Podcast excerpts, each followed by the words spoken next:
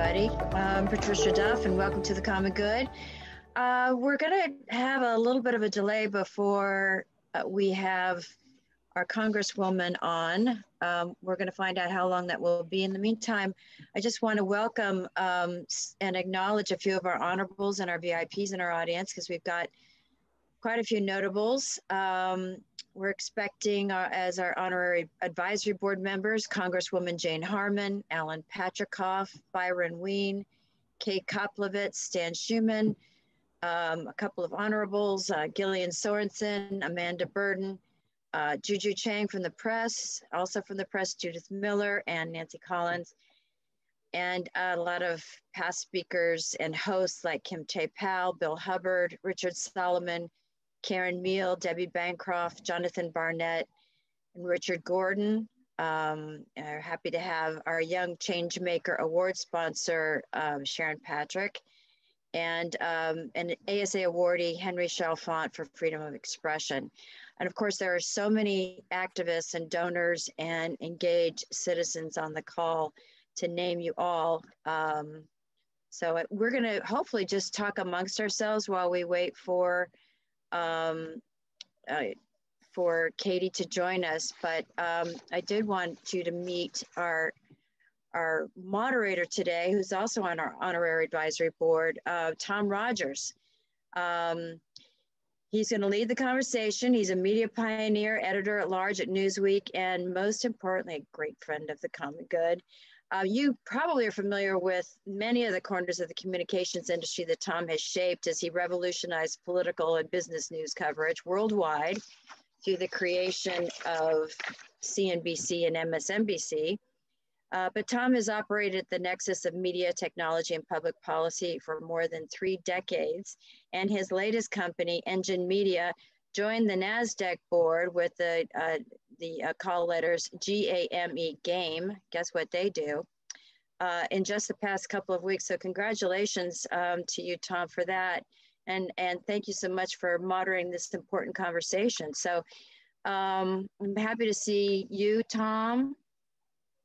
You're looking very serious. Uh, I, this brings me back to my days of being a counsel on the Capitol Hill, uh, where I served as a lawyer to a congressional committee, and keeping a schedule for a member of Congress is a hopeless cause. no matter what you do, the uh, bells calling them to the floor have a mind of their own, and it disrupts meetings throughout the day, and particularly when they're getting close to congressional recess time and uh, they're trying to jam in all kinds of things on the floor. They have zero control of their schedule. So uh, I, I, guess we just have to bear with this a minute and hope uh, that she returns from the floor uh, quickly. Yeah, we've got a, I've got a lot of fascinating people on board, like Mary Boies. Hi, Mary. she almost never shows her face. I have to say hello. Ed Cox, too. Hi, Patricia. I think hello. I my face. Glad you're there. You know, Tom, you know, Tom saying, uh, this, this, Katie Porter brings me back to my old days uh, as the original Nader Raider, uh, tossing stuff like she tossed the people at just about anyone we could in Washington, including the Federal Trade Commission. We got kicked out of the chairman's office, in fact, for roughing him up a bit, bodily. Great days. Yeah. yeah. Great days. Linda Janklow, hi, babe. I, I unmuted myself. Hello. So glad to see you. David Kemp, who just joined one of our boards, our important board. Hi, David. Richard Gordon. Tricia. Gillian. Our Honorable Gillian Sorensen. Leonore, Wendy Jacobson. Janet. Rick Reese, glad you're with us. Get a call out to Diane Kahn. John McAuliffe, Kay Koplovitz, thank you so much for coming. It's been such a great help. Calypso from our staff, Axel Labat, Anne-Marie Cunningham. Hi, Anne-Marie. Thanks for the little shout out on your, that you wrote about us. My pleasure. I appreciated that.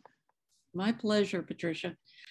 Um, we've got Bob Wyman, Jen Lambert, Sarah Unterberg, um, Derek Henry, Alan Warner. I, I guess we have Anita, and I hope we have um, Byron Wayne as well. Robert Rogers, Richard Worthhammer, Barbara Allen, Nancy Collins. Hey, Nancy. Jace Ecker, Brian Mack. Oh, Charlie. And Morley. So we've got, we're still um, happy to have you all here. So we probably have a lot of people. You're Sorry, supposed Tom. to do a couple minutes of comedy, Patricia, to warm up the audience, Stephen Colbert style. Yeah, go ahead. Have Uh, it. I'm just here to ask questions. I want to know if Mary's on her boat. Mary Boies, are you on your boat? No, not now, but soon. Okay. Nick Rosenthal and Sylvia Rogers. Sylvia, hey Sylvia, I didn't recognize you. There you are. It's Tom's better half.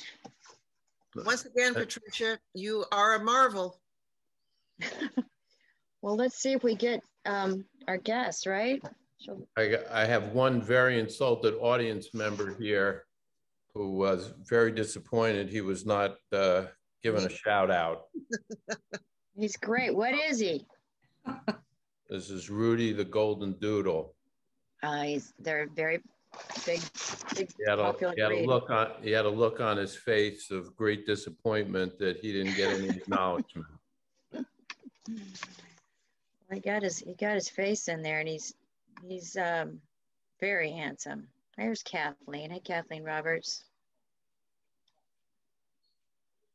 Patricia, if I can, why don't, well, can let's, can we take advantage of Tom's being here and given his extraordinary background, ask him Is that Jonathan Barnett? Yes, Thank you, Jonathan. Yes, one of our great hosts, Jonathan.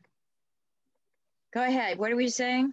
Tom, given your background and what you've created, what's your view of what's, what's happening in news today? It's not just the reporter of the news, but it actually is, the news is about what's happening with reporters and channels. And is this where, think of where MSNBC is, think, what's your views on what's happening and where it's come? Uh, well, uh, most of the news channels are suffering from Donald Trump withdrawal. Well, many, many of us may be happy with what Twitter did in taking him out of the uh, minute by minute uh, daily conversation. Um, news channels are uh, really suffering in terms of uh, the decline of their audience since his departure from the scene in terms of being in everybody's face in every news cycle. Um, the more, uh, the, the other challenge of, of news channels today is the one that uh, Netflix and Disney Plus and Hulu and all of them have created by most entertainment programming going to streaming. And what that has caused, of course, is an acceleration in cord cutting and fewer and fewer people taking the uh, cable and satellite bundle. And why that's important is that um, most of the revenue that news channels uh, get comes from the fees uh, paid by uh, every cable and satellite home. So news channels at any given time may have less than 1% of television homes watching them, but they get substantial fees from 100% of cable and satellite homes. And as the number of those homes shrink and what's expected to be uh, market uh, shrinkage as uh, uh, streaming services continue to gain popularity and fewer and fewer people see any reason to pay $100 a month for cable or satellite, that's a significant uh, uh, overhang on the economics of news channels. Uh, so you're beginning to see some creative finance enter the, the new space. Uh, just this week, uh, BuzzFeed going public through a SPAC, something that you would not necessarily have guessed because BuzzFeed is not the uh, strongest of news enterprises, but uh, now that's going to be a public market vehicle and news operations of a digital sort are going to have to get more and more creative about how they uh, structure themselves from a business point of view. So the the double punch of fees and Donald Trump's withdrawal are uh, creating less than rosy picture for today's uh, news. So has MSNBC increased the amount of advertising time? I mean, it's besides every drug you never wanted to take. Um, there are so they seem to go on interminably. All, at least 10, maybe 25% of the time now is advertising on on the big MSNBC shows. Uh, it's a it's a good point. I think most cable networks, as audience has declined and rating, uh, ratings have declined, uh, they have uh, tried to uh, shoehorn in more spots, which which in my mind is self defeating because that chases more and more audience away. Less so in the news space, more when it comes to them doing that on entertainment channels and people get increasingly frustrated and go to non-commercial streaming services. Uh, but yes, that is uh, definitely a phenomena. And you know, news channels in their current form skew uh, older. You know, most news audience is 60 and older. And that's another thing where advertisers don't pay as much as they do for a, a 25 to 54 audience. And so that's a, that's an additional overhang. So uh, reinventing the news model is something that uh, has to happen. Tom, what's that going to be, Tom? Is it going to what, what's that new new model going to be?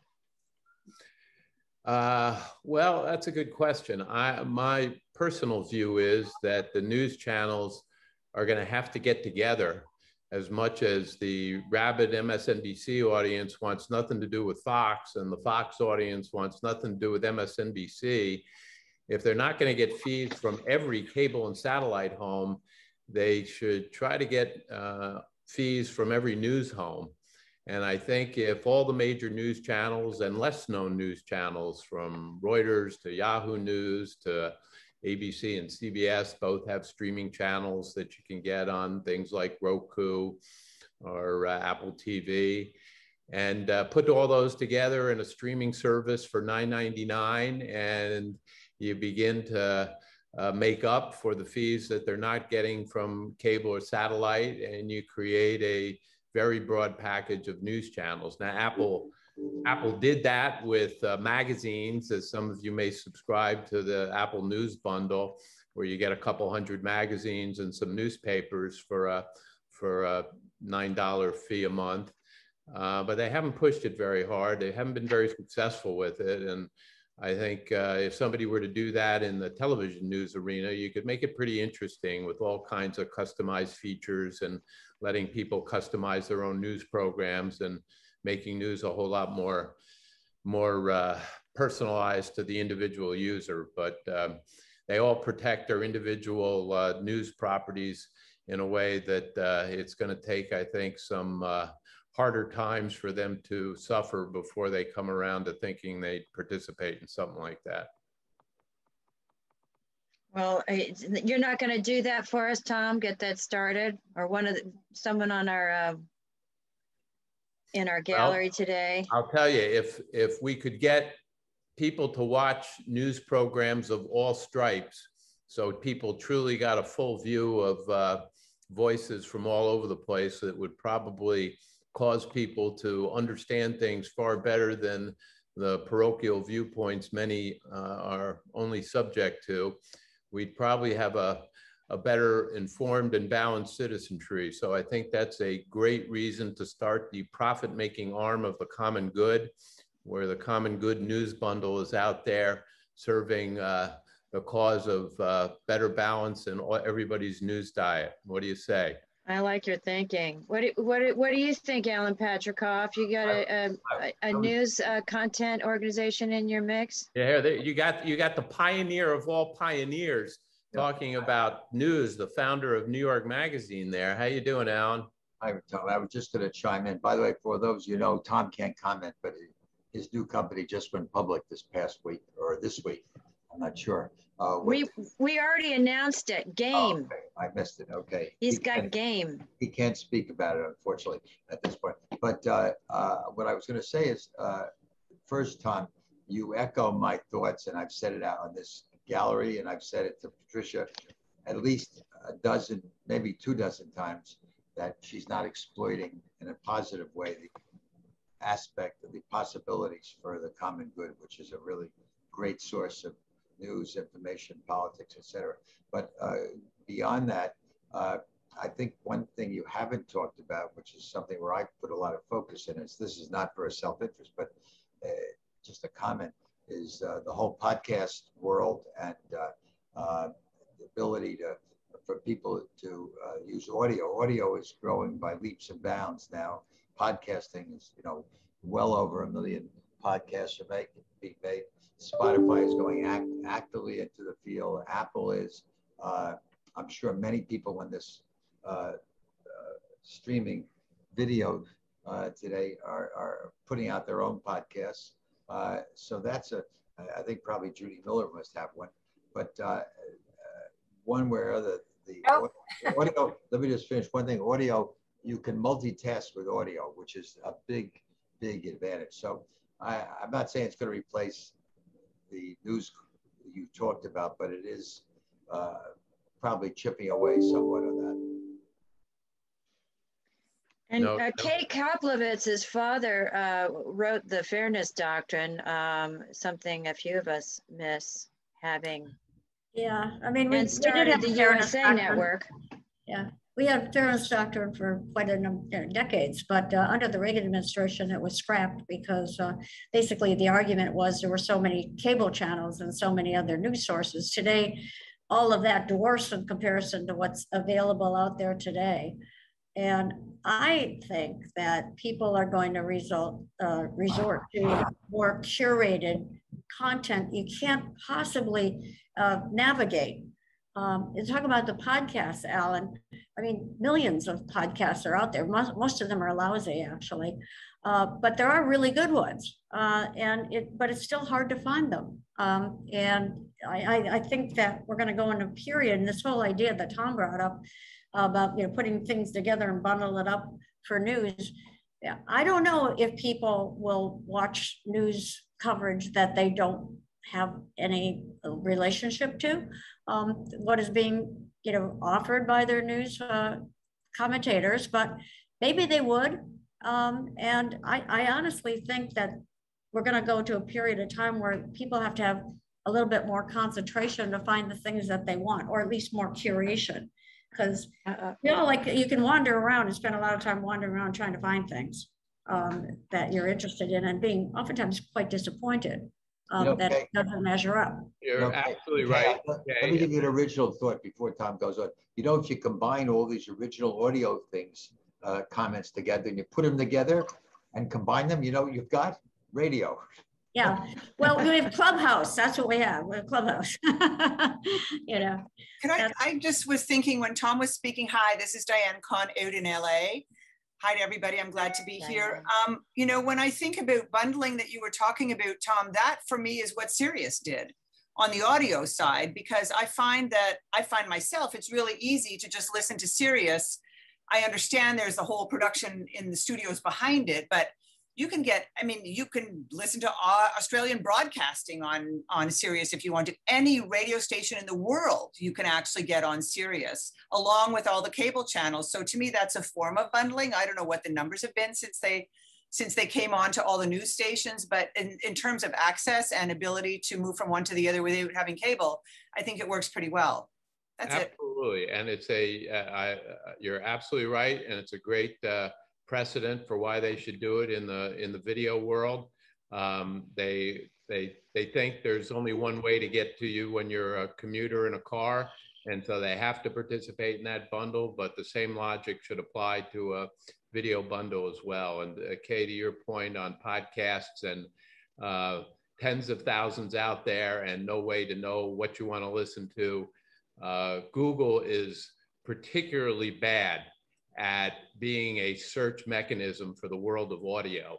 And you would think a company that is the most successful advertising company on the planet, uh, where it sells advertising based on the quality of its search, would have figured out by now a way to make it easy to search and find exactly what you might be after from a podcast point of view, and they're horrendous at it. So there's uh, there's a business there for somebody to be able to do that. Tom, there's a company that's doing that called Podchaser. That's attempting to do it. P O D C H A S E R. Yeah, I think it would be a great benefit because you know most the amount we have to pay for our cable television um, is so high now on Long Island that, that to be able to just get what I watch 98% of the time uh, at a $10 a month rate would be great. I'm on my Zoom. I know. Yeah.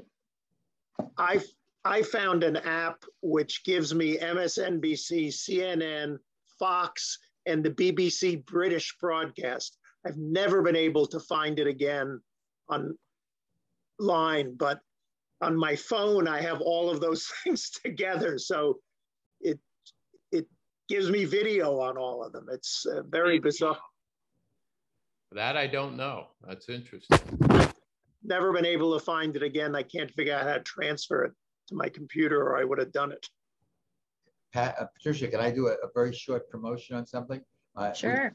We, have just invested in a new company called Racket, just like you spell R A C K E T, which is an ability for every single person here with one one press of a button to do your own podcasting uh, with no no equipment, no no anything, and it's free and it's you can do up to nine minutes. In effect, it's Twitter for audio. So you can do a two minute every day. You could, Tom, you could go and broadcast on Racket. It just started about a month ago and it's going viral at the moment. So anyone who wants to try becoming a, a mini podcaster, you can, you know, whatever you think of. No one's, no. Sounds pretty brilliant. Brilliant. Are you a racketeer if you participate?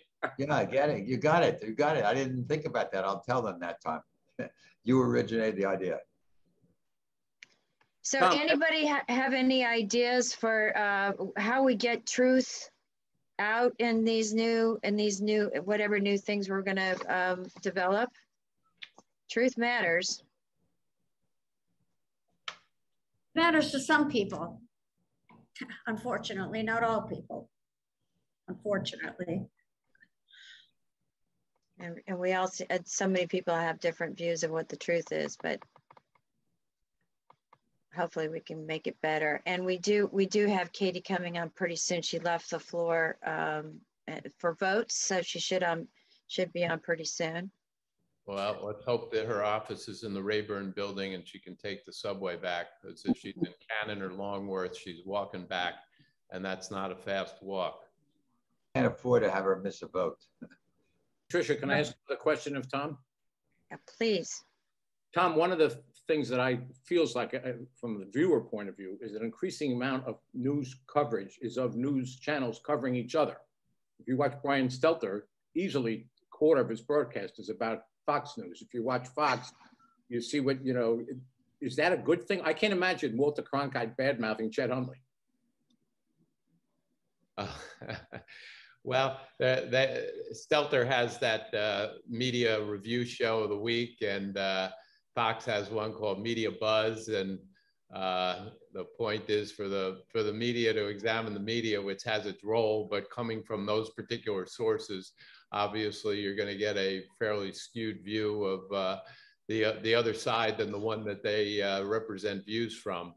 Um, I, I, actually think C-SPAN which uh, for a while had a more meaningful role in the media landscape um, and uh, lost, I think, much of its viewership, even though it went from purely showing uh, House, Senate, and uh, committee proceedings into uh, some produced programming. Uh, but I think there's a role for you know examining media, examining media bias and perspective from all sides, um, and I, I, actually think that uh, C-SPAN, which is paid for by the cable industry, and the cable industry therefore is responsible for things like Fox News, underwriting it, supporting it. Uh, uh, everything that is disseminated there is paid for by the cable industry, paying enormous fees to Fox News. Could use C-SPAN as a way to uh, educate people about what's uh, uh, right and not right about news coverage. And they could easily label programs that are in need of people turning to in a more objective perspective of what have been said, what's true, what's false, et cetera. And I think a more structured approach to holding the media feet to the fire is something that we'd all benefit from. How you get people to watch that would be a function of the cable operators being aggressive about cross promotion of it. And as I just said, cable operators are losing their audience, so it would go beyond them. But to me, C-SPAN is a huge funded public affairs network where there's a public affairs role they're not really filling today. Okay, that's, um, I just wanted, to, we're, we're going to have uh, Katie Porter on pretty soon. So I just would like to do our little intro and then we can go right into your conversation with her, Tom. Is that okay? We, I mean, I know we've got a lot of other things to love to talk about, like our New York mayoral race. Um, but um, as you all know, I mean, the prospect of this much needed infrastructure legislation is closer than it's been in decades, and there's wide support on both sides of the aisle for bricks and mortar and broadband upgrades because America has fallen far behind its peer nations when it comes to such infrastructure, ranking 13th in the world according to the World Economic Forum. And we're not just talking about roads and bridges anymore. And that's the part that's going to make passage of this bill difficult. Democrats say we need investment in our human infrastructure as much or more. In fact, human infrastructure situation may be even more dire than the state of our physical infrastructure. And that's why Democrats are calling for major investments in family and child care and education, such as universal preschool, all for good reason. The US has now dropped to 28th of 163 nations worldwide, slipping down from 19th in the newest social progress index. That low ranking puts the US behind even much poorer countries like Estonia, the Czech Republic, Cyprus, and Greece, in spite of our immense wealth, military power, and cultural influence. Those types of metrics fuel the drive by leaders like Katie Porter to increase investment in human infrastructure since the proposed spending would help mightily in mit mitigating our decline. But there's stiff opposition to vast expenditures in these areas. Can these two parties get in sync? So it's an important conversation. Um, and now I guess where she's still not here, she'll be here shortly. Maybe she is taking the uh, long walk instead of the train, Tom. Well, I don't know how many people knew this about her, but that she named her daughter for her favorite law school professor. Do you want to do you want to tell us about that, Patricia? Is that uh, Ruth Bader Ginsburg? No. Who is it? Actually, for Elizabeth Warren. Who, oh, you're uh, kidding. Oh. Taught her uh, taught her bankruptcy at law school and she named her daughter Betsy after uh, Elizabeth Warren. That's great. I didn't realize. I forgot she'd gone to. I forgot she's gone to Harvard. I think. I think the B for for Betsy was for bankruptcy, though. I can't really figure out how how she got to that. Um, I may be asking a question that I I probably should know the answer to, but we now must have millions of miles of cable that's been laid. Uh, uh, you know, I mean, any implication about that? I mean, this cable that's there, as you're saying, people are not using for for television anymore. They're cutting the cutting the cord. Any comment about our embedded infra infrastructure of cable in the country? Well, I think that is one of the unique things about the infrastructure bill that we are, for the first time, defining infrastructure as uh, all the uh, connectivity, wires, broadband, um, cybersecurity issues related to that. Uh, but you know that that the the cable operators are very happy to reclaim that video uh, part of the wire and use it for high speed uh, broadband delivery, which of course, they as as they lose customers from video, they people are not literally cutting the cord; they're maintaining their cable service um, as their uh, high-speed internet connection.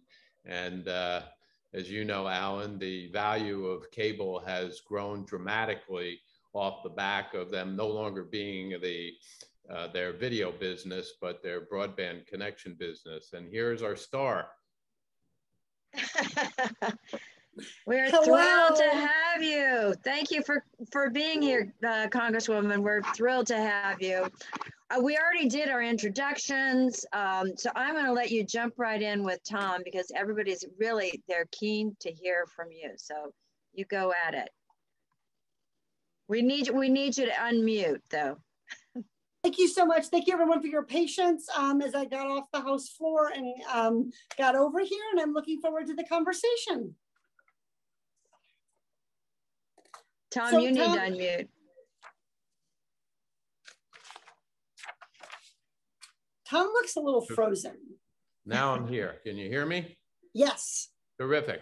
Well, I, I don't know what your views are on the filibuster rule, but I can tell you we have been filibustering for the last half hour, um, covering all kinds of subjects we won't bore you with. Um, There's nothing wrong with the filibuster and filibustering. It just doesn't belong in the United States Senate. well, we, uh, we made good use of it. Um, uh, Congresswoman, you have shown yourself to be a, a uh, phenomenal congressional inquisitor. And uh, uh, given the fact that uh, I don't even think you went to an accredited law school, that's particularly impressive.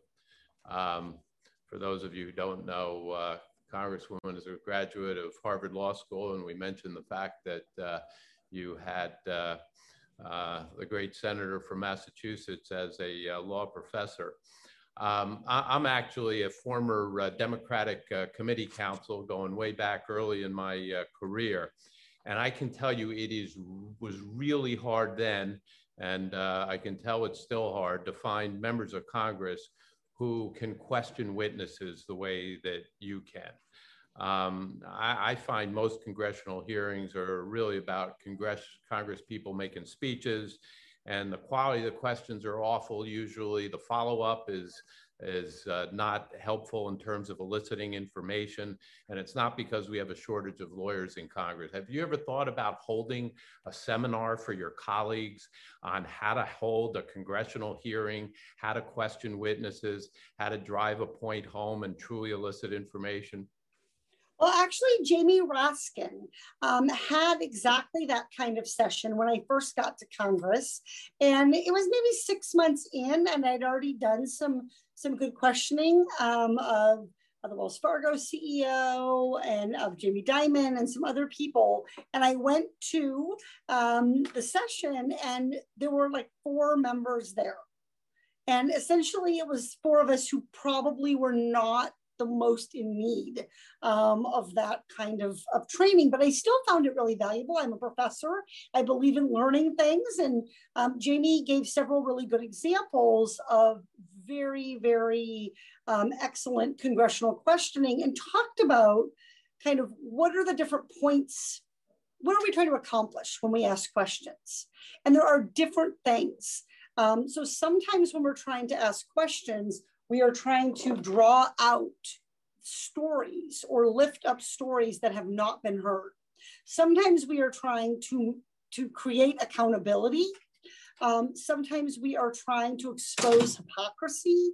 Um, but the different thing that you're trying to do really shapes, I think, how you think about the questioning, the tone, the pace. Um, and, you know, I think a lot of my sort of background on this is, you know, these, these five minutes matter. These are some of the most powerful, most important, most influential people, whether they're a CEO or an administration official. They make change in people's lives. We ought to be using our five minutes to understand their perspectives and what they can do to help us solve problems. Um, couldn't couldn't agree with you more. Um, I don't know if you've ever thought about it in these terms, but uh, who did you enjoy? I'll use the word nail. Who did you enjoy nailing more, Mark Zuckerberg or Jamie Dimon? Um, you know, I I think that my conversation with Mr. Dimon was more important. Um, and I want to give him some, you know, some people have said, oh, I was too hard on him. I, I actually think I was I was very fair the fact that he couldn't answer, I think, is something he should think about. Um, but I, I think that dialogue, that was an example of sort of doing two things at the same time. One was exposing the story, the perspective, the reality of working in America. Um, and the worker that we were, you know, the hypothetical worker made much more than minimum wage. She made 1650 and yet was struggling to make ends meet, living in a high cost of living area. Um, so part of it was about telling that, you know, what do you think about this? But the other was Mr. Dimon is extremely bright and very talented. And he has a lot of things to say in his shareholder letter, within the business roundtable. And so I wanted to really get his thoughts. And I think the loss in that moment wasn't that, you know, he didn't have any, you know, it wasn't that I showed him up. It was that I really was asking, what should we do when companies are paying the prevailing wage and people still can't make ends meet? And, and I think that that you know yes part of the answer is pay them more but this is actually a problem about the expense side too right about the cost of housing um, and about housing finance and about public investment in childcare and these are all things that as a ceo he should be thinking about because it's about his workforce. Um, and so you know mr zuckerberg i mean to be honest he was so nervous which i kind of did enjoy.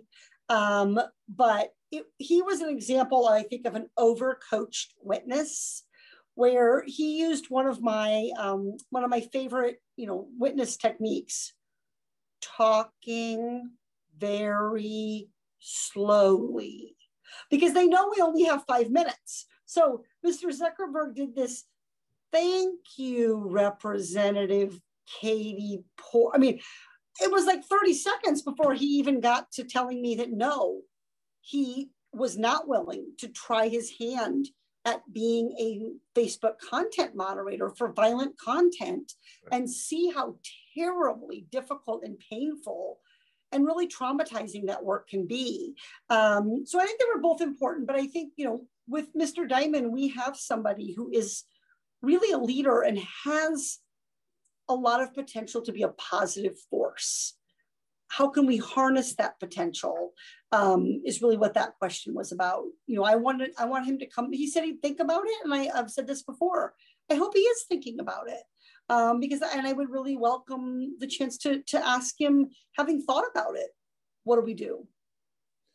Well, um, before we're here to talk in large part about infrastructure and what you're dealing with right now. But before we move off the issue of congressional oversight, uh, it has struck me as close to ridiculous that committee subpoenas, congressional subpoenas, when need to be enforced in court, the House the Senate are treated like almost any other litigant would be um, in terms of the time frame and delays it takes to get through the process and actually get to a judicial decision. And it is beyond me that there hasn't been some action taken to have an expedited framework for the enforcement of congressional subpoenas. Is the reason with the Democrats in control now and seeing how difficult it was relative to a Republican administration that Democrats are concerned about having that kind of power in Republican hands if uh, Congress switches back? Well, I think this is a, a fundamental underlying point that you're making, which is that oversight and accountability are not things that we just need to do when the other party is in power. Um, the, this is fundamentally not just about which political party's in power, it's about the balance of power. And so Congress's ability to ask questions of the executive and to get answers, Congress's ability um, to, to investigate whether laws that we have passed are being followed, um, those are things that ought to concern us regardless of which party is in charge. And my colleagues Ted Lieu and Adam Schiff and others um, have been giving thought to, and I think Ted has a bill on this, to, to try to beef up and streamline the process. You know, but I have a hearing today and I, I you know, I asked the, the most important entity is a hearing about a coal ash plant in Puerto Rico in a, in a very low income um, community, and it's it's contributing to rates of cancer that are one in four. Um, if you can imagine that in proximity to this plant. And we asked the entity responsible for the plant to testify. And they said yes. And then they said no, which is not a thing. I just want to be clear. If you say you're coming to Congress, you better show up. So they said yes, and then they said no. And today, you know, I made very clear in the hearing, I am absolutely prepared to subpoena them if necessary. But when companies know that if they stall, the Congress will run out and the other party may take control, then those subpoenas lose a lot of their effectiveness. And so I think we always should be inviting companies and witnesses and trying to get them to come voluntarily. But when we have to use our subpoena power, these are time sensitive issues. People are dying because of this coal ash plant and adding a year or two to having a discussion about who's responsible and what can we do real lives will be lost in that time so i think it's important for to remind people these are not just about esoteric legal maneuvers real lives are at stake when congress can't get answers well um, since you said it's not just about holding the other party accountable, I got to make a comment about your service on the Financial Services Committee uh, last term. Uh, I followed that closely, having been counsel to what at, at the time was called Telecommunications, Finance, and Consumer Protection Subcommittee, when finance was part of a subcommittee of energy and commerce and had not yet been broken out into a major combined securities and banking uh, committee. And it was a gift to the committee that with all your knowledge as, as uh, both a law professor and uh, uh the uh, role you held down in California relative to uh, banking issues, that you are on that committee. Uh, you lost your committee seat because the leadership wouldn't give you a waiver relative to serving on other committees. Um, and uh, to me, that was a huge loss because if we're going to have appropriate oversight in that area, you need your most expert members of Congress on it who truly understand the substance. Any shot that you'll be able to get back on there, you think? I hope so. And I think there are a couple observations here. One is I am never going to let my job, uh, my work, my responsibilities to the American people be cabined just by my committee assignment. And so there are ways without being on the committee that you can lift up issues. One example is through doing staff reports. So I am not on the committee that is in charge of, for example, overseeing organ donation. And yet we did a really breakthrough important report about corruption and malfeasance in the organ donation um, with organ donation, uh, organ procurement entities. And so there are other ways to make a difference. Um, I asked the chairwoman, uh, Chairwoman Waters, if I could speak the other day about a uh, effort to reverse a Trump era rule that would have facilitated predatory lending. We're stepping up, we're, we're striking down that rule last week in Congress. And the chairwoman let me speak on the floor and share my perspective and knowledge. And so I, I you know, I think I hopefully will get a chance to keep working on those issues even off committee. Um, but I also have to say, it's really important that members of Congress understand that you don't get to just work on the couple things you care about. I have to work on all of these issues because they are all important to this country. And I like to learn. So I have actually had a very, very good time um, on the Natural Resources Committee. And I have to say, I mean, there is something called, in my mind, this special interest playbook where like these very powerful CEOs are all clearly coached by the same five lobbyists. And what the polluters say is exactly the same stuff as what the big banks used to say right?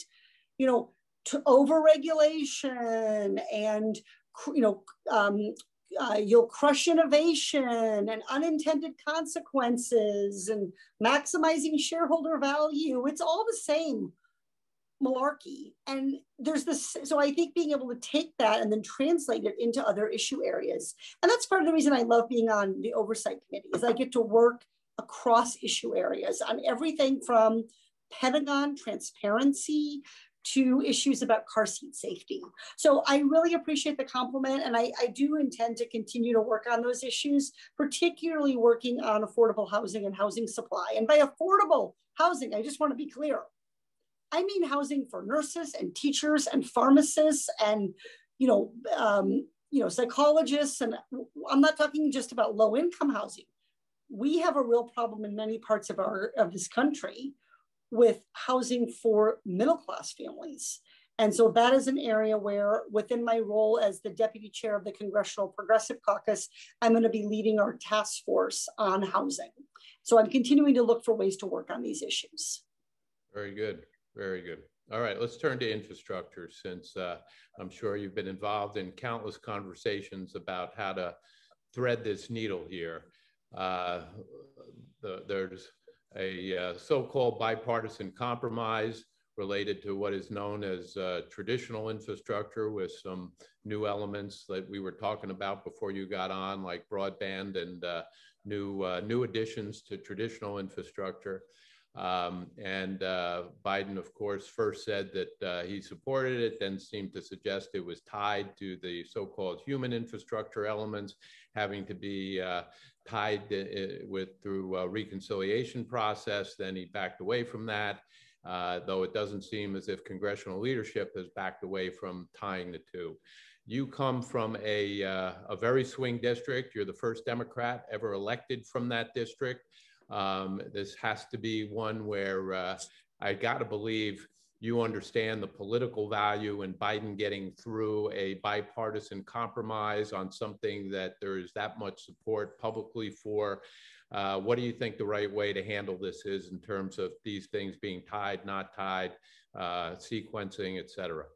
Yeah. So let me just start by saying if you're totally confused by what Tom just said, you're not alone so this process of budget reconciliation and bipartisan and hmm, the american people are lost about what we're doing here procedurally in washington and so i want to try to back up and just help everyone understand kind of how, what this really means in, in really regular everyday terms you you are what, dealing with a pretty sophisticated audience here, so you, yes. But I, I mean, I was lost earlier today with Chairman Yarmuth of the Budget Committee. So I, I mean, we're it's a struggle the struggle okay. is real here.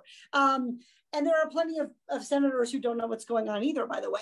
So, what we're really talking about here, as I think about it, is, is making sure that we're delivering on the president's commitment to build back better. And when, although he talked about jobs and families as he rolled out his two plans, I think the better way to think about this is work and workers.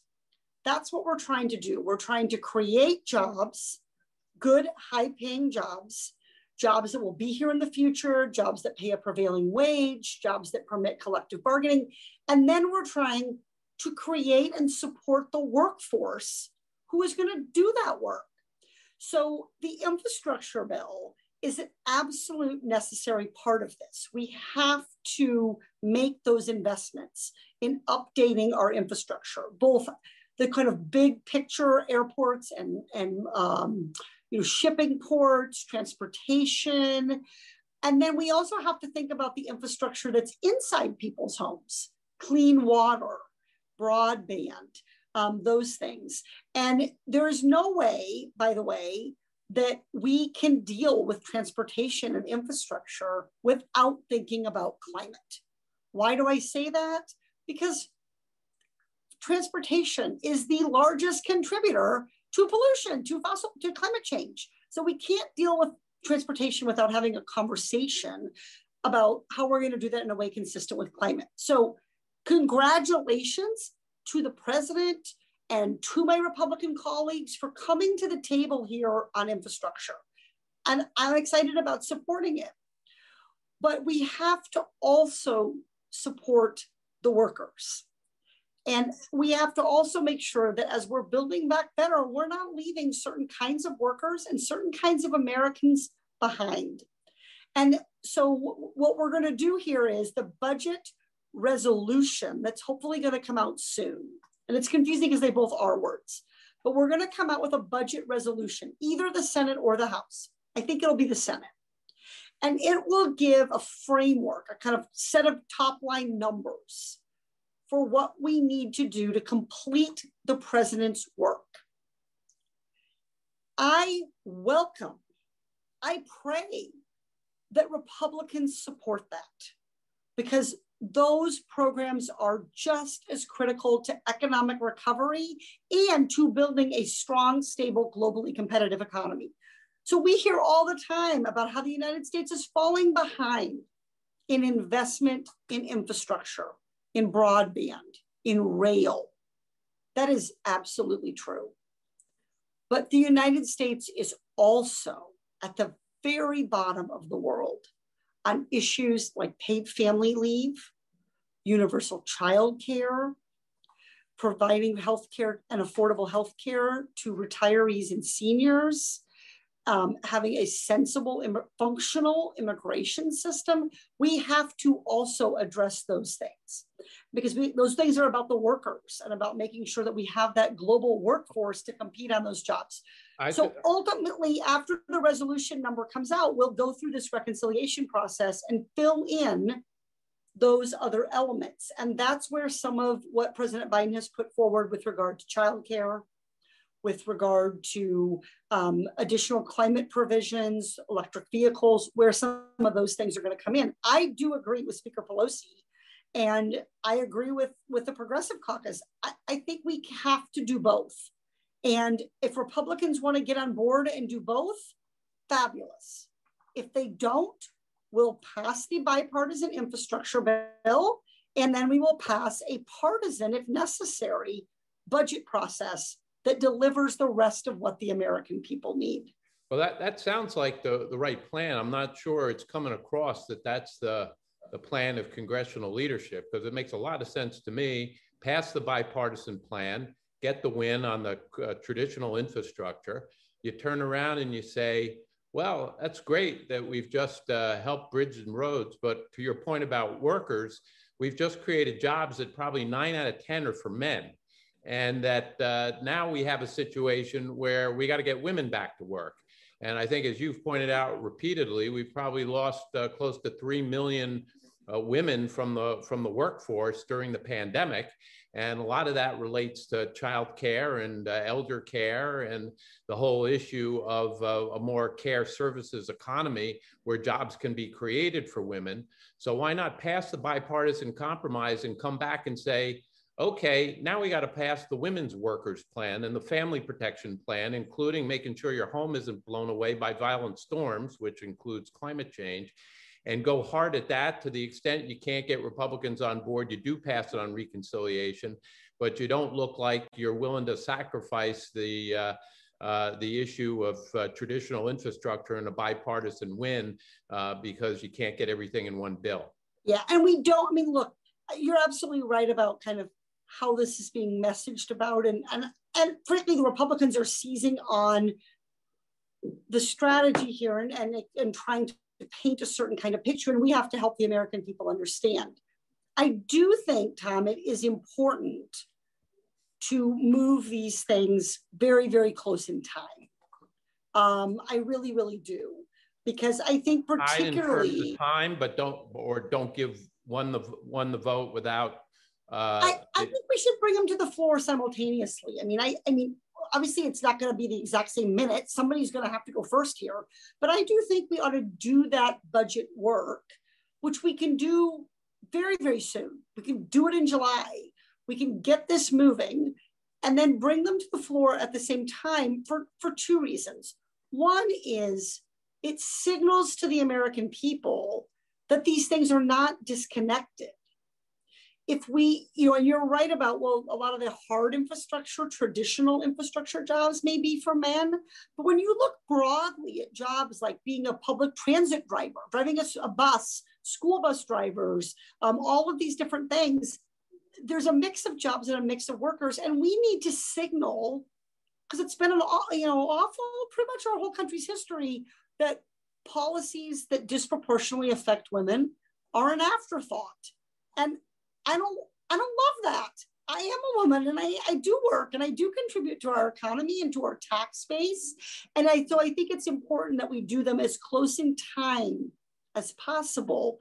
There is no chance, unless the Republicans do it to themselves, there is nothing about the budget process, about addressing the care economy, about addressing climate change that is going to change or should change Republican commitment to the bipartisan infrastructure deal. If they're trying to pull out of the bipartisan infrastructure deal, then, then they're trying to double cross us, and that's on them.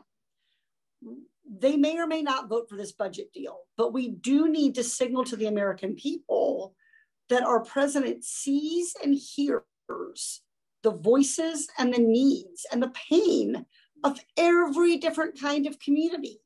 And so I think moving them close together in time and saying that we're, we're not going to just do one, because then we'll spend months and months. And the Republicans are already, Tom, and this really makes me mad. Not a lot makes me mad because I have three kids and I'm, I'm used to a lot of a lot of drama. It really makes me mad that Republicans are already unwilling to work across the aisle because they are so sure that they will be in power in the House in 2022. So I have bills where I had a Republican co sponsor last Congress. That person is still here. I go back up to them. I say, Remember our bill that we were working on together on this issue? And they say, Yeah, I don't want to co sponsor it anymore. Well, why not? Do you no longer care about consumer protection or you know healthcare or whatever the bill was about? yeah, no, I'm just going to wait and do that in 2022 without you and we're in charge. That attitude is so despicable because who's hurt in the interim? The American people who need these programs and these help today. So I, I think I, we we could message better on this, Tom, to make people understand that we are not the ones that are going to hold up help. The party that's trying to hold up help is the Republican Party. Well, I, I think I wouldn't disagree with that in terms of a lot of criticisms of the Republican Party. But I think that's why if there are 10 senators on the Republican side that you can get a bipartisan infrastructure bill done through, I'd get it done, nail it. Uh, if your the McConnell strategy is clearly don't give Biden a win if he's got enough uh, Republicans who see value for them locally in having an infrastructure bill, get it passed. I think the problem with the sequencing, as you describe it, is within the Democratic caucus, there's a long way to go between where Bernie Sanders might be on an infrastructure bill and where Manchin might be on an infrastructure bill. And that's going to take time. It's a complex process. There's a huge amount of internal Democratic caucus negotiating that has to take place. And I think I'd prefer to see everybody be able to face their districts with with Biden's political capital riding high, which I think when it comes then to getting the support you'll need within the Democratic caucus for a stronger bill, when it does come to reconciliation, you got a better chance of having it.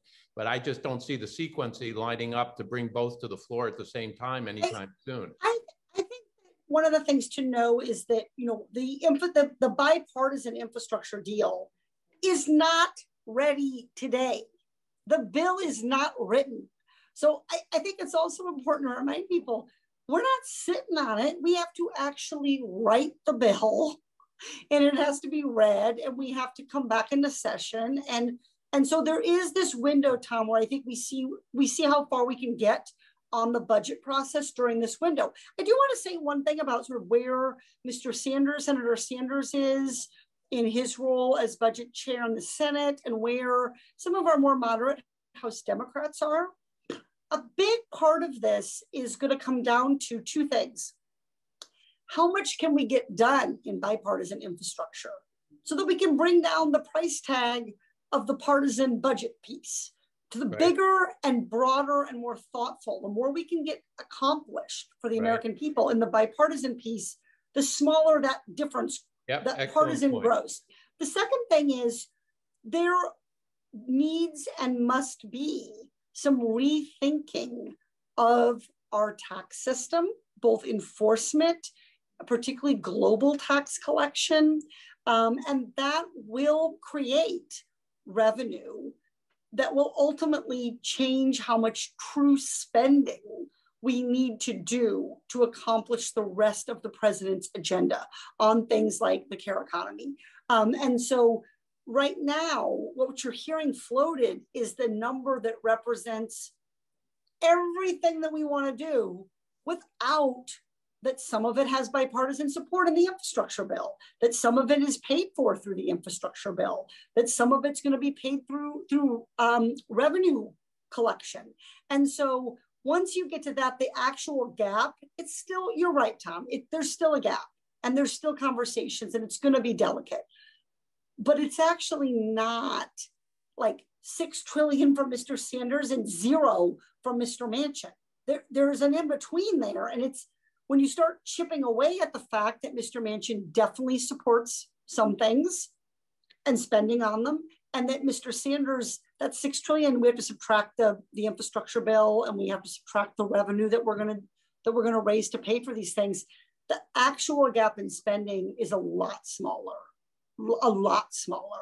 And so that's the window in which we have to do this delicate dance. And we're gonna have to make choices. I mean, Mr. Manchin, I'm, you know, I'm I'm a progressive. I'm the deputy chair of the Congressional Progressive Caucus. I'm unusual in that I represent a red district as a progressive, but I got asked about something Senator Manchin said. Um, I did TV last night and they were playing a clip from him in the morning on Stephanie Ruhle, who's one of my favorite favorite friends. Um, and Stephanie Ruhle asked Mr. Manchin, you know, what about this spending bill? Will you support it? And Senator Manchin said, not until I know how much and what for? Well, I mean, yes. I mean, if my kids say, Can I have $5? My first question is, What for? So I, I do think there is a little bit of like, until we can. I bet your tell, kids are smarter than that. I bet you they asked for 15, hoping that you'll compromise at five. They bargain down. And there's probably some of that going on in our party too. So I, I think that you know, we do need to lay out to the American people, as well as to Democrats, more moderate Democrats, and to the Republicans, what are we asking you to pay for? When you just say, hey, can we have a couple trillion bucks? The answer should be no. But when we say, will you make this investment in A and B and C that will grow our economy and create a st- more stable, more flourishing economy? well then i'm then i think about i think about it differently so i think we're not at this place so i think we're negotiating against ourselves okay and that's not smart well i gotta i gotta ask you about something you just said in that answer which really is fascinating that you are deputy head of the progressive caucus coming out of a red district where it is red enough that your numbers underperform biden in the district. And you're reminding me of that tom. I love to think about that when and but you, you know but you're not hiding. You're going head on as a progressive despite where that is back home. And that is incredibly rare because uh, you know most people who are facing those kind of electoral dynamics uh, look to uh, uh try to please all sides in every way. And you are going for what you believe. I think you're the only single mom with kids in the Democratic caucus. Is that right? Of young children, yes. Um, and um, you know, you're you're just not hiding any of this in terms of fervor for the progressive agenda. So I got to ask you, when it comes to having that many, you probably have as many Republicans as you do Democrats in the mm-hmm. district, with independents, you know, uh, swinging in the middle. Uh, the Republicans in Orange County may be somewhat more enlightened than Republicans nationally, but you have a heavy component everywhere, which instead of thinking that the right thing to do was to reform their party the way the Republicans did coming out of Watergate, instead, Republicans coming out of Donald Trump and January 6th and everything that that stood for seem to have doubled down on crazy and double down as time goes on more and more on batshit crazy. How do you deal with that when you are talking to a district that is that heavily populated with people that have those beliefs and think that they're being listened to? Yeah, so I think two things. One is I feel very fortunate um, actually to have a vibrant Republican constituency um, that is not wedded to Trump. So, uh, you know, Trump was very unpopular in the district. Um, and so I feel like it's helpful for me to have Republicans in my district, long-term Republicans who are very committed to some of the long-standing Republican values, but who understand that Mr. Trump was an extremely destructive force um, in our economy and in our society, and frankly, in the world. And so I, you know, I feel fortunate to do that. I think, as is often the case, what you see and what I deal with in Washington from Republicans is many, many multiples times more challenging than in my community where I'm talking to Republicans, where we can often anchor ourselves in outcomes. So, what do we want? We want a strong economy that's going to create good jobs for our kids and our grandkids. Now, once we've established that, let's talk about how we might best get there. It's very, you can't have those kinds of conversations with, with Marjorie Taylor Greene, with Representative Greene. You just, you just cannot. So I think that, you know, the goal, and as we talk about bipartisan agreement, by the way, I want to make this point, the goal of having these two parties in conversation and in trying to get to bipartisan agreement is to get to better answers. It's to get to better solutions. It's not to simply refuse to do anything or to simply serve your own personal interest as we saw this president as we saw president trump do so I, I think there is an onus on those of us with large mm-hmm. republican districts like mine to try not to demonize republican contributions to debating ideas even as we condemn the way in which the Republican Party, both under Mr. Trump and to some degree today, are, are anti-democracy, are anti-core American values.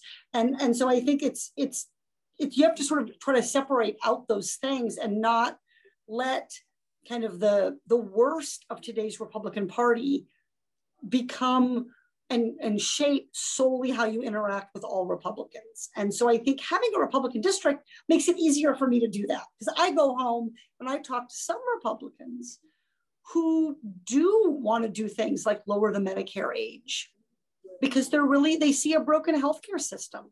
I talk to some Republicans who understand that climate change is real and that we're going to have to grapple with it. Um, those folks are a far cry from your only Republican interaction. Some of my friends in deep blue districts, the only Republicans they talk to are folks like Louie Gohmert and Paul Gosar. And I mean, those conversations are not easy to deal with those people. So I, I think it's it's a benefit to have a district where you are able to sometimes get insight about a different perspective, but to do it from people who fundamentally want to uphold our democracy and who understand President Trump was a destructive force. And so I, I think that is, um, you know, it's, it's much harder to have those conversations with some of my Washington colleagues than it is with some of my constituents. We'd all be better off if we had more congressional districts like yours. Uh, Patricia, over to you to uh, open up for some questions. Okay, we've got a lot of people who want to ask you questions and very little time left, but thank you so much for uh, staying over a little bit, Congresswoman. We've got, um, I'm going to go to Jonathan Barnett, then Judith Miller, then Bob Wyman. We still have Kathleen Roberts and uh, a couple of other folks who want to go. So I hope you guys will make your questions succinct. There are a lot of people on the line who wanted to talk to you, but we're going to do the best we can. I'm going to make sure you, you know who else was on here. We've got a, a terrific group today. Jonathan? How do you continue to negotiate in good faith with people who aren't? Um, I don't think about negotiating. I think about delivering. My goal is to deliver, and my job is to deliver what the American people need. So I am not negotiating to a place where we're not delivering. And so I, I think there's a difference between, I mean, we are the party in power. The American people elected us. The Democrats are in control of the House, the White House, and by a hair's breadth, you know, just barely of the Senate. So I think there is important to engage Republicans. I think it is important to in, encourage Republicans to share their ideas and to come to the table. But I don't think about negotiating against myself at the expense of delivering for the American people. And so I, I think having that frame in mind when you go into a conversation can change the stakes a little bit in terms of of how the conversation flows. So I think our president, actually, President Biden has done a very good job of illustrating how to do this.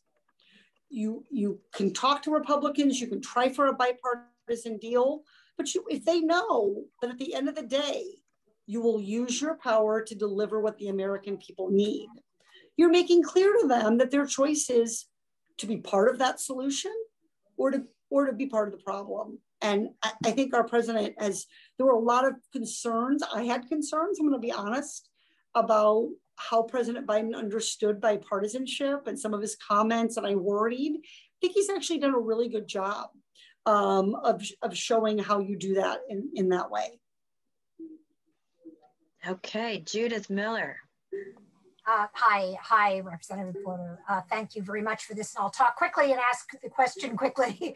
um, how worried are you about the split in the Democratic Party, the ability to get things through with half of the Democrats dis disagreeing with the other half? Thank you. Yeah, so great question. And I think the Progressive Caucus is doing some really, really good work on this front um, in two ways. One is pinning down our most progressive members that they will stick to the core priorities that they that they're not going to hold out for everything they ever wanted.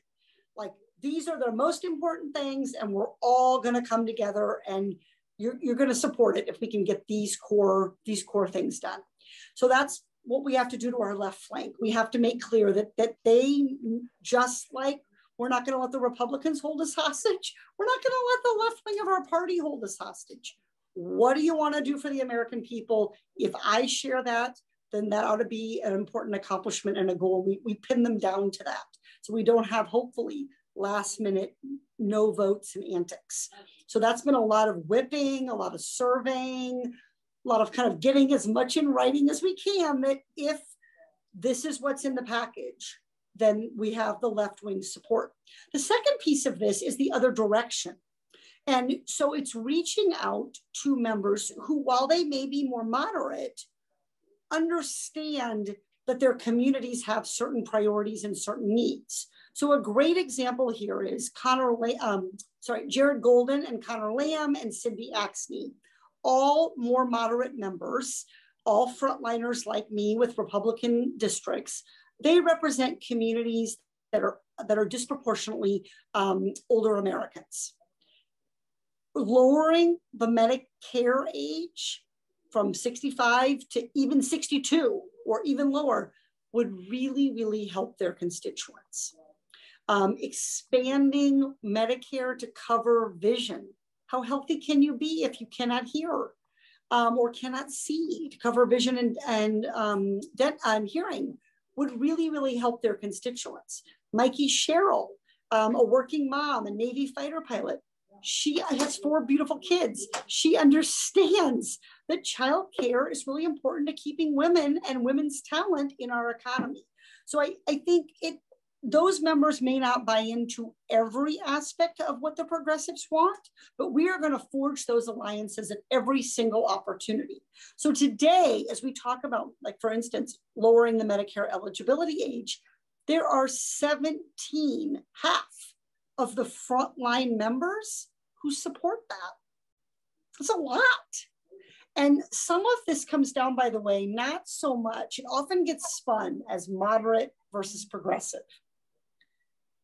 But actually, I see some generational divides here where the new members, regardless of our age, the newer members to Congress um, are coming together to support some of these things and to, and to work across, work together and sometimes the older members of the caucus who you know back when they grew up you know health insurance actually covered your medical bills instead of denying your claims. Um, those members tend to think about the world in, in some similar ways. And so I think that is um, really important work that we're doing in the Progressive Caucus. And I'm really grateful for more moderate members for having those conversations and looking for those commonalities. Excellent. Well, we've got two more questions. Do you have time, uh, Congresswoman? Yes. Okay. Uh, why don't we hear the questions first? Uh, uh, Bob Wyman and then Kathleen Roberts. Give us the questions and then we'll allow the Congresswoman to answer them both. Keep them short. Okay, um, I'd like to say, obviously, from the things, the questions you ask and the things you say, you've done a lot of really good research on these subjects.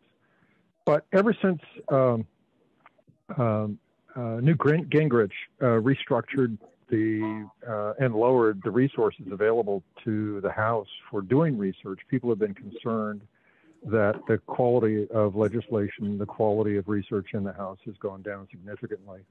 Um, do you feel that uh, the facilities that are available to you in Congress today, as a congressman, are sufficient to um, support um, the the kind of research that that needs to be done on these issues by by you and by other congressmen? And then Patricia, our second question, we'll take The second one is Kathleen Roberts. You want to shoot Kathleen? Thanks. You got to unmute yourself. Sorry. Sorry. We were speaking of the news business earlier, and I wondered if there are any discussions about a fairness doctrine for the 21st century that you hear of. Yeah, okay, both great questions. Um, with regard, let me take the second one first. With regard to news and the fairness doctrine, what, it is a huge problem that we functionally don't have as much true news in um, TV or social media or these other outlets as we used to. We have wonderful, wonderful news commentary. So I absolutely, just like many of you, I like to hear what Rachel Maddow's thinking too. And I enjoy listening to, you know, you, you know, hear what these commentators are saying. But that's not news and it never was intended to be true news. It's news commentary. And I think it's moved more that way as the electorates become more polarized and that those are people's viewing preferences. So I do think we have to think about as we talk about, for instance, what do we mean by infrastructure? There are things that are infrastructure for democracy. And one of them is information and is news. And I and so I do think that um, you know, trying to think about how we're going to create that and facilitate that and support that um, is really, really important. And I think your questions about the fairness doctrine, I do think the Judiciary Committee and the Energy and Commerce Committee are grappling with these things. Um, and we're seeing it too around questions about um, content moderation and, and, and um, you know, how social media companies and other companies control the flow of what information people see versus, you know, sort of everybody seeing the same shared set of information. Um, this is actually not unrelated to the question that Bob asked about resources and research, um, because to the extent that news is not giving people kind of the information that they need, there's more and more burden on members to try to figure out how to do that and to, to do it. Do I think we have adequate um, facilities and, and um, tools, both human and hard? No. I don't even have working Wi-Fi in my actual house office. Okay, so I, in order to get on a hearing that's virtual, I have to tether to my cell phone. I might as well be in the, you know, in a, in a remote area. The password, so you all have it, for the house Wi-Fi is house Wi-Fi. Okay, so there are some real problems here. And, and I think you're absolutely right that what what Newt Gingrich did was essentially hugely influence the American people to believing that Congress is a wasted enterprise. And therefore, we shouldn't make we shouldn't make sure that Congress has enough resources to travel across our districts, to have staff to help constituents. Um, and adding to this, Bob, this, the number of constituents keeps growing. So, you know, I now, uh, now a normal size congressional district is 750, 700,000 people. It's gonna go up in the next Congress because that 435 has stayed fixed even as the population of the United States has grown. So we're not only getting less in real dollars, but we're being asked to reach more constituents. And I, I have a spare 100,000 constituents. And what that translates to is incredibly high workload for my staff in terms of responding to them, giving them real answers, picking up the phone, traveling to see them. Um, and so I think there is a need not only to adequately fund the work of Congress, but also to invest in modernizing the tools that we have in Congress to do our work. In order to get the American people behind that, we have to show them that Congress is working for them. And part of that is about policy. It's about the infrastructure. It's about the things that Tom was talking about. But part of that is showing them that we are working hard to do the job using the tools we do have. And that's one of the things that I'm trying to accomplish in my hearings. I'm trying to show people that I am prepared. I did do the reading. I do want to get an answer. I am thinking about their concerns. So restoring that confidence in government, I think, and in Congress in particular, I think is something that Democrats as a party need to be much, much, much more focused on. And I think there is a real tendency, um, and you know, I hear it from from both sides, from Speaker Pelosi, from Mr. McCarthy, to say, you know, the incompetent or the inept or the out of touch party is the other one. The truth is, Republicans can be in charge of Congress, Democrats can be in charge of Congress, and you know what stays the same? The American people don't have confidence in Congress. So we have got to own that reality and figure out how we regain it. But to your point, Bob, it's really hard to regain when we don't have the resources to do our very best. And to Kathleen's point, we don't have an, a fair news media that's communicating what Congress is accomplishing. So that is kind of a down place to leave you on. Um, but I, I do just want to, I hope I've conveyed in how I've answered that question that I am here for that fight. I am here for that work. If I leave office, whenever that day comes, and a higher percentage of Americans, notice I don't say Democrats, a higher percentage of Americans believe their Congress is working for them, are talented, hardworking, good, smart you know, people, then I will feel that I have that I have made a major change in the direction of this country. And conversations like the one that you've convened today are part of how we do that. They're part of how we restore the American people's confidence in Congress, is engaging them in exactly these kinds of platforms. So thank you so much, Patricia and Tom, for having me. I'm only nine minutes late to my next group. I don't want them to have to filibuster. So you'll excuse me if I jump off. Thank, thank you, you, all so much. much. We appreciate it so much. Thank you for the time. We've got a lot of fans on here. A lot of a lot of people love you. Thank you. And thank you, Tom, for your questions. Tom, you were amazing. Could have held up a three sign with she's all over my Instagram feed holding up a $3 sign for this group. She could have held up one with three with a couple zeros. Um, Patricia, as always. No, you were you. terrific. That was Thanks great. For holding you, this. You, you showed your uh, chops uh, uh, from Congress and um, everything else you do. So that was terrific. I just want to remind everybody um, on July 15th, we have another rising star, Congressman Elissa Slotkin. She's fabulous. And on July 28th, we're going to have former police commissioner Bill Bratton, who's also an honorary advisory board member.